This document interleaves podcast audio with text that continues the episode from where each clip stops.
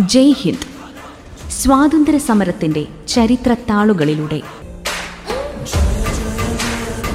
നിർവഹണം ജീവിത ജ്യോതി.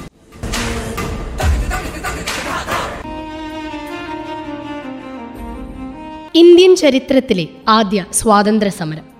ആയിരത്തി എണ്ണൂറ്റി അൻപത്തിയേഴിൽ ബ്രിട്ടീഷ് ഈസ്റ്റ് ഇന്ത്യ കമ്പനിയോട് ഇന്ത്യക്കാർക്ക് അന്ന് വരെ നിലനിന്നിരുന്ന എല്ലാ അമർഷവും പുറത്തു വരുന്ന തരത്തിൽ മീററ്റിൽ ഒരു കലാപം പൊട്ടിപ്പുറപ്പെട്ടു. തുടക്കത്തിൽ ഒരു ശിപ്പായി ലഹളയായി മാത്രം ആരംഭിച്ച കലാപം ജാതി മത ഭേദമന്യേ ഒറ്റക്കെട്ടായി സ്വാതന്ത്ര്യത്തിനു വേണ്ടി പോരാടുന്ന ഇന്ത്യൻ ജനതയുടെ മൊത്തം കലാപമായി മാറി. കലാപത്തിന്റെ തുടക്കം ഇങ്ങനെയാണ്. തോക്കിന്റെ കേഡ്രിഡ്ജിൽ പന്നി നെയ്യോ പശുവിന്റെ നെയ്യോ പുരട്ടിയിരുന്നുവെന്ന് അന്നത്തെ ശിപ്പായികൾ വിശ്വസിച്ചിരുന്നു. ഈ വിശ്വാസം മതവികാരത്തെ മുറിപ്പെടുത്തുകയും ഈസ്റ്റ് ഇന്ത്യ കമ്പനിയുടെ കിരാതവാഴ്ചയ്ക്ക് അറുതി വരുത്താൻ അവർ ശ്രമിക്കുകയും ചെയ്തു.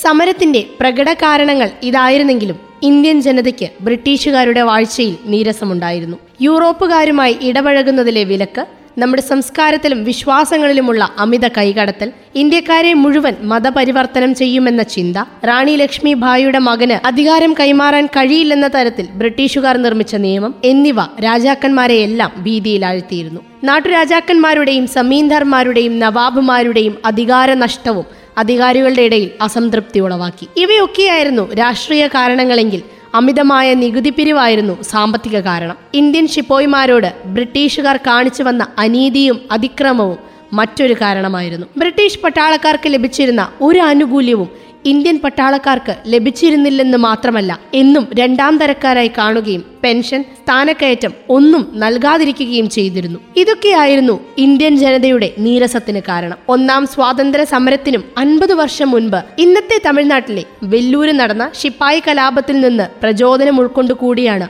ഈ കലാപം ഉടലെടുക്കുന്നത്. അന്ന് തലമുണ്ടനം ചെയ്യാനും മീശ വടിക്കാനും പരമ്പരാഗത തലക്കെട്ടുകൾ മാറ്റി പുതിയത് ധരിക്കാനും കമ്പനി കൽപ്പിച്ചപ്പോഴാണ് മതവികാരം ആദ്യമായി വ്രണപ്പെടുന്നതും കലാപത്തിന് വഴിവെക്കുന്നതും. ആയിരത്തി എണ്ണൂറ്റി അൻപത്തി ഏഴിലെ കലാപം ബീഹാറിലെ കാൺപൂർ ലക്നൗ ബറേലി ജാൻസി ഗ്വാളിയോർ അറാഹ് എന്നിവിടങ്ങളിലാണ് ആളിക്കത്തിയത്. റാണി ലക്ഷ്മിബായ് താന്തിയ തോപ്പി നാനാ സാഹിബ് ബീഗം ഹസ്രത് മഹൽ എന്നിവരൊക്കെ ഈ കലാപത്തിൽ പങ്കെടുത്ത പ്രമുഖരാണ്. കലാപത്തിൽ ലക്ഷങ്ങളാണ് കൊല്ലപ്പെട്ടത്. അത്രത്തോളം തന്നെ ആൾക്കാർ അറസ്റ്റ് ചെയ്യപ്പെടുകയും ചെയ്തു. അറസ്റ്റ് ചെയ്യപ്പെട്ടവർ ക്രൂര പീഡനങ്ങൾക്ക് ഇരയായി. സ്ത്രീകൾ ബലാത്സംഗം ചെയ്യപ്പെട്ടു.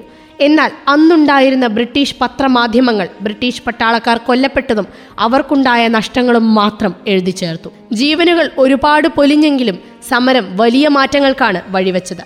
സൂര്യൻ അസ്തമിക്കാത്ത ബ്രിട്ടീഷ് സാമ്രാജ്യത്തിന്റെ അടിത്തറ ഇളകി തുടങ്ങിയത് അവിടെ നിന്നാണ്. ഈസ്റ്റ് ഇന്ത്യ കമ്പനി പോലെ അതിശക്തമായ ഒരു കമ്പനിക്ക് ഇന്ത്യയെ നിയന്ത്രിക്കാൻ കഴിയില്ല എന്ന സത്യം ഭരണകൂടം മനസ്സിലാക്കി തുടങ്ങിയത് ഇവിടം മുതലാണ്. പക്ഷേ ബ്രിട്ടീഷ് ഭരണകൂടത്തിന് ഇന്ത്യ പോലെ സമ്പന്നമായ ഒരു രാജ്യത്തെ വിട്ടുകളയാൻ മനസ്സുണ്ടായിരുന്നില്ല. കൊള്ളയടിച്ചു തീർക്കാൻ ഒരുപാട് ബാക്കിയുണ്ടെന്നിരിക്കെ അവർ ഈസ്റ്റ് ഇന്ത്യ കമ്പനിയെ പിരിച്ചുവിടുകയും ഇന്ത്യയിൽ ബ്രിട്ടീഷ് ഭരണം നേരിട്ട് കൊണ്ടുവരികയും ചെയ്തു. ഈസ്റ്റ് ഇന്ത്യ കമ്പനിയുടെ കിരാതവാഴ്ചയ്ക്ക് അറുതി വന്നെങ്കിലും ഈ സമരം കൊണ്ടൊന്നും ബ്രിട്ടീഷ് ഭരണകൂടത്തെ ചെറുക്കാൻ നമുക്ക് കഴിയുമായിരുന്നില്ല. ഇന്ത്യയിൽ നേരിട്ടുള്ള ബ്രിട്ടീഷ് വാഴ്ച ആരംഭിച്ചപ്പോൾ ആദ്യ വൈസ്രോയി ആയത് ലോർഡ് കണ്ണിങ് ആയിരുന്നു.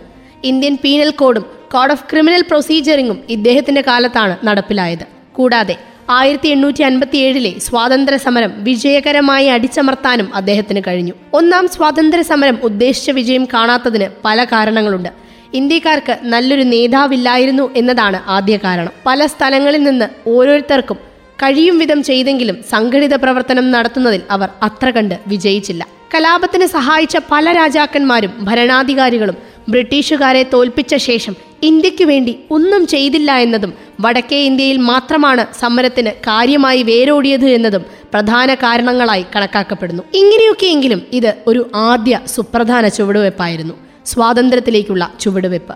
ഇതിന്റെ ഭാഗമായി ഇന്ത്യയിൽ ഗവർണർ വാഴ്ച വരികയും ലോർഡ് കേഴ്സൺ വൈസ്രോയി ആയിരിക്കുന്ന സമയത്ത് ബംഗാൾ വിഭജനം നടക്കുകയും ചെയ്തു. ആയിരത്തി എണ്ണൂറ്റി അൻപത്തി ഏഴിലെ ഒന്നാം സ്വാതന്ത്ര്യ സമരം നല്ല രീതിയിൽ വേരോടിയത് ബംഗാളിലാണെന്നിരിക്കെ ബ്രിട്ടീഷുകാർക്ക് ബംഗാൾ വിഭജനം അനിവാര്യതയായിരുന്നു.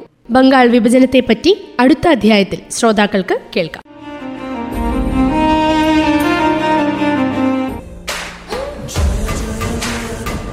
ശ്രോതാക്കൾ കേട്ടത് ജയ് ഹിന്ദ്.